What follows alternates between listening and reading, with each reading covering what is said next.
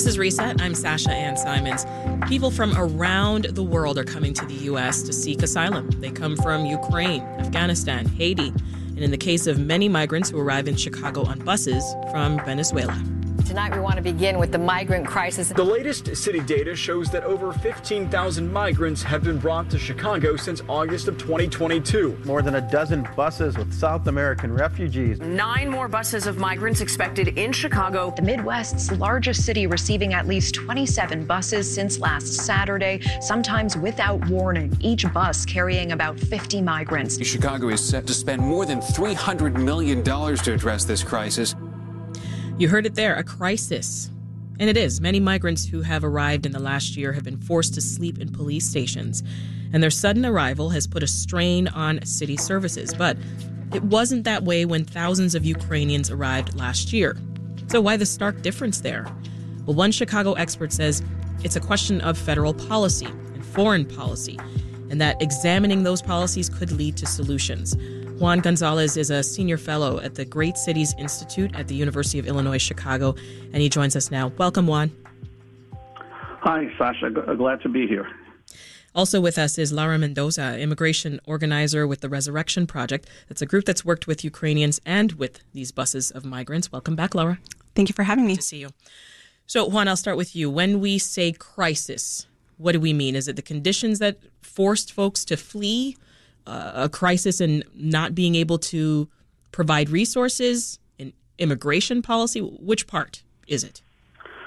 Uh, well, I think first of all, it's an, a way of framing the issue. Uh, one of the things that uh, is, has escaped notice in a lot of the media coverage is that as of May of this year, uh, nearly 30,000 Ukrainian refugees have been approved to arrive in Illinois with an estimated 21,000 in Chicago alone.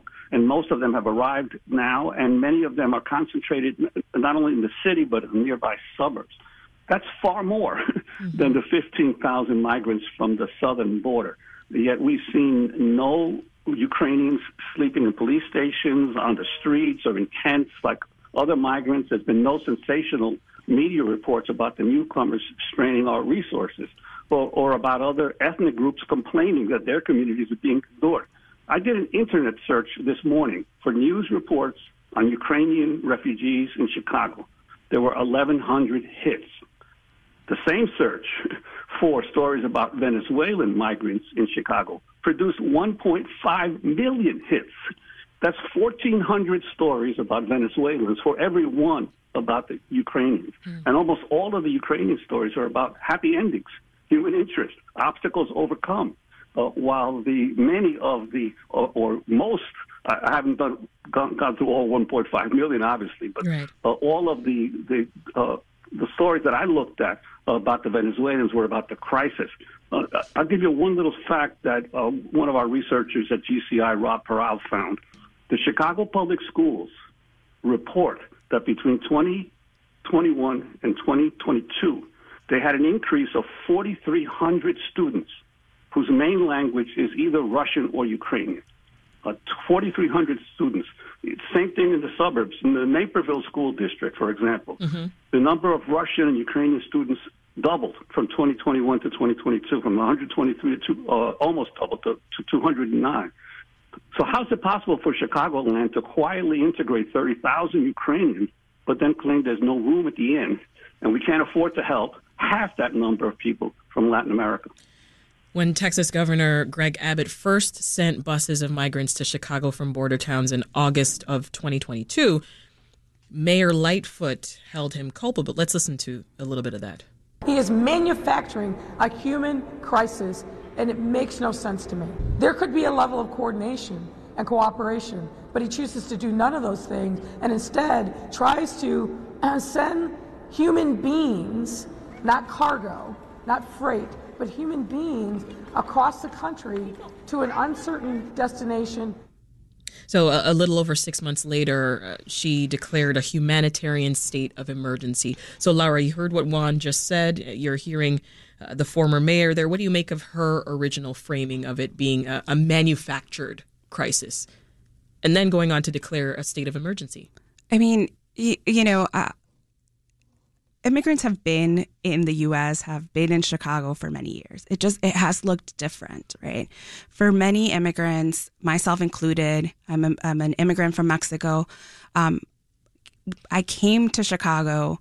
Um, I knew where I was gonna, you know, where I was gonna sleep at night. I my dad had already been here a year, so we had like an anchor. We had a family that was gonna support us, that was gonna help us kind of navigate that. Um, you know, what we're seeing with a lot of the buses is people coming and not really knowing who's going to be that anchor, who's going to provide that service. So they are looking to Chicago to provide that guidance as to like how do you navigate the city that looks entirely different from what you're used to. Um, and you know, when you're getting seven buses a day, how do you maintain that? How how are you able to do it? Mm-hmm. Right. Um, and so it, it, it does manufacture this crisis, right? Because all of a sudden you're getting an influx of people who are looking for assistance just to help navigate, to help understand what is happening. And then you have um, the impediment of there is no path to a benefit or there is no work permit that's going to, you know, be here within like a month. We're talking months before we heard anything in terms of work permits or months before we, you know, even had TPS. Um, so all of these things I think put together mm-hmm. create this crisis. The big numbers of people, the not having the anchors, the not having a path to be able to have some sort of immigration benefit that could, you know, assist in this process, I think has all created this crisis. And picking up where you left off, Juan, I mean, as you said, uh, tens of thousands of Ukrainians have been resettled here. Uh, tell us more about how you think it's happened just without taking up the news cycle or without the majority of Chicagoans even noticing? Well, a, a large part of it, and in this I agree with the uh, the governor of Texas in part that the federal government has not uh, uh, done its uh, performed its proper role in this situation. Know, the Uniting for Ukraine funding that Congress passed uh, makes sure that the Ukrainians who do come have a an, an enormous uh, safety net. Uh, they are eligible for refugee relocation assistance. They're eligible immediately for work authorizations to receive free health care through Medicaid. They get food subsidies through the SNAP program. They're even eligible for SSI, which in Illinois is a minimum of $904 per month. Uh, uh, that's twice the average salary of Ukrainians in their home country. So they, they also get intensive case management. Uh, they get employment services, all paid for through the Biden administration's Uniting for Ukraine program. Yeah. Compare that to the Venezuelans. The, uh, they get a ticket on a bus from Texas to Florida, a spot of concrete or a cot to sleep on, and months and months, as Laura said, waiting for just for the permission to work for a living. So there is enormous disparity in the way that the federal government is handling uh, this crisis uh, uh, uh, of those who are coming from Ukraine versus those who are coming from other parts of the world. And the Resurrection Project, Laura, is working with Ukrainians. So tell us in what capacity and, and what some of the pressing physical and emotional needs are that for these refugees. Yeah, I mean, so so we actually worked with uh, the Ukrainian community at the beginning when um, the announcement of Uniting for Ukraine and TPS was made. We just we wanted to get information out, right? That was the biggest thing, um, was just letting them know what these programs were, what the requirements were, um, documents that you're going to need to have, all of that. Um, and so that was a lot of the work that we did at the beginning. Right now, we're not really um, working with Ukrainians, and part of that is because it has become like a self sufficient program, right? There is funding, there is um, people that are not familiar with it. There is a set process, mm-hmm. and so you know, you're we were able to to kind of um, you know stop working just because it was we were no longer needed, which I think is the goal, right? We want all these and programs. Ukrainian refugees didn't have to sleep in police stations. They did not. Why?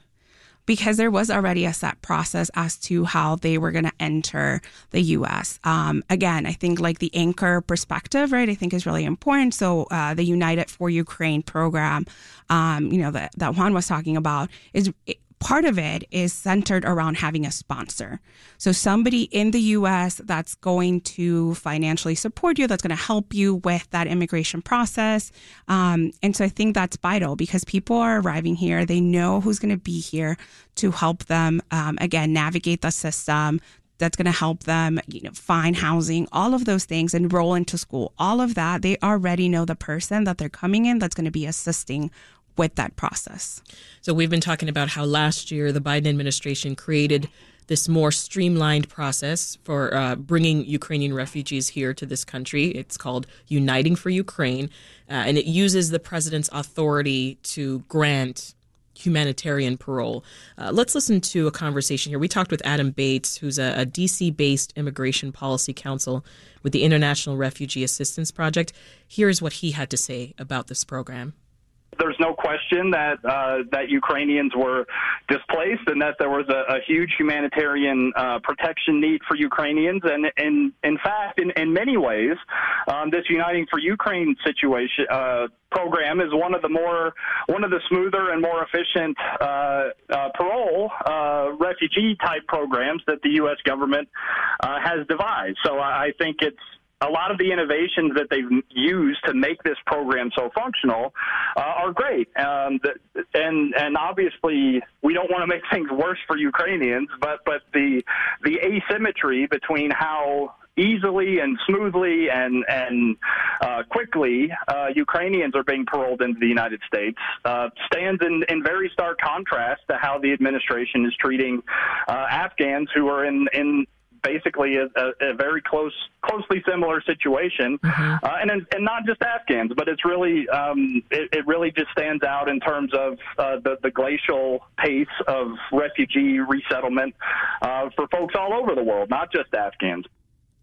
Juan, what's your reaction to what Adam Bates had to yeah, say? Yeah, no, I completely agree with Bates, and I would also add because there, there's an attempt made to make a distinction between the Ukrainians as war refugees versus the folks who are coming from Latin America, where there are no major wars going on right now.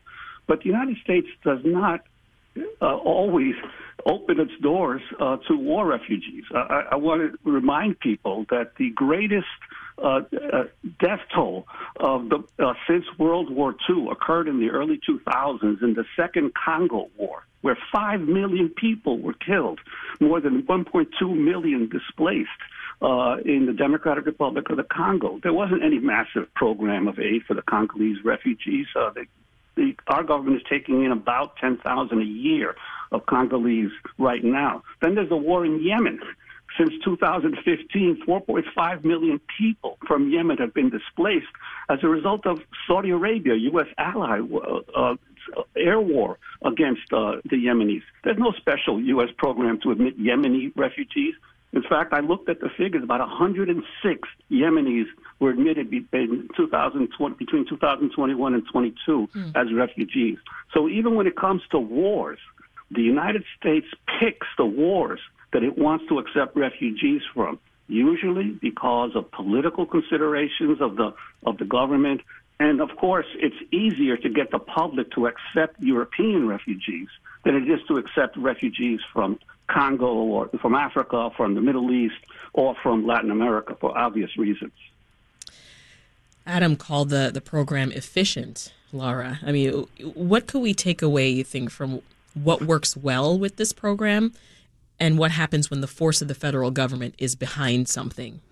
Yeah, so I think, you know, I wanted to, to just mention something that Juan was talking about. I think one thing as I, you know, go and talk about immigration, one of the biggest concepts that I try to teach people about is the fact that everything around immigration is up to the discretion. It's always up to the discretion of the administration, right? So Uniting for Ukraine worked effectively because the administration made the effort mm-hmm. to make a seamless process to remove the barriers that can be there for a lot of programs um, that issue immig- Im- immigration benefits. Um, so you know when when Ukrainian immigrants are coming here and immediately have a work permit, that removes a huge barrier. Right, they're able to immediately start thinking about what kind of employment they're they're going to be um, seeking, um, they're able to start earning that money, building that wealth for their family, building stability for their family.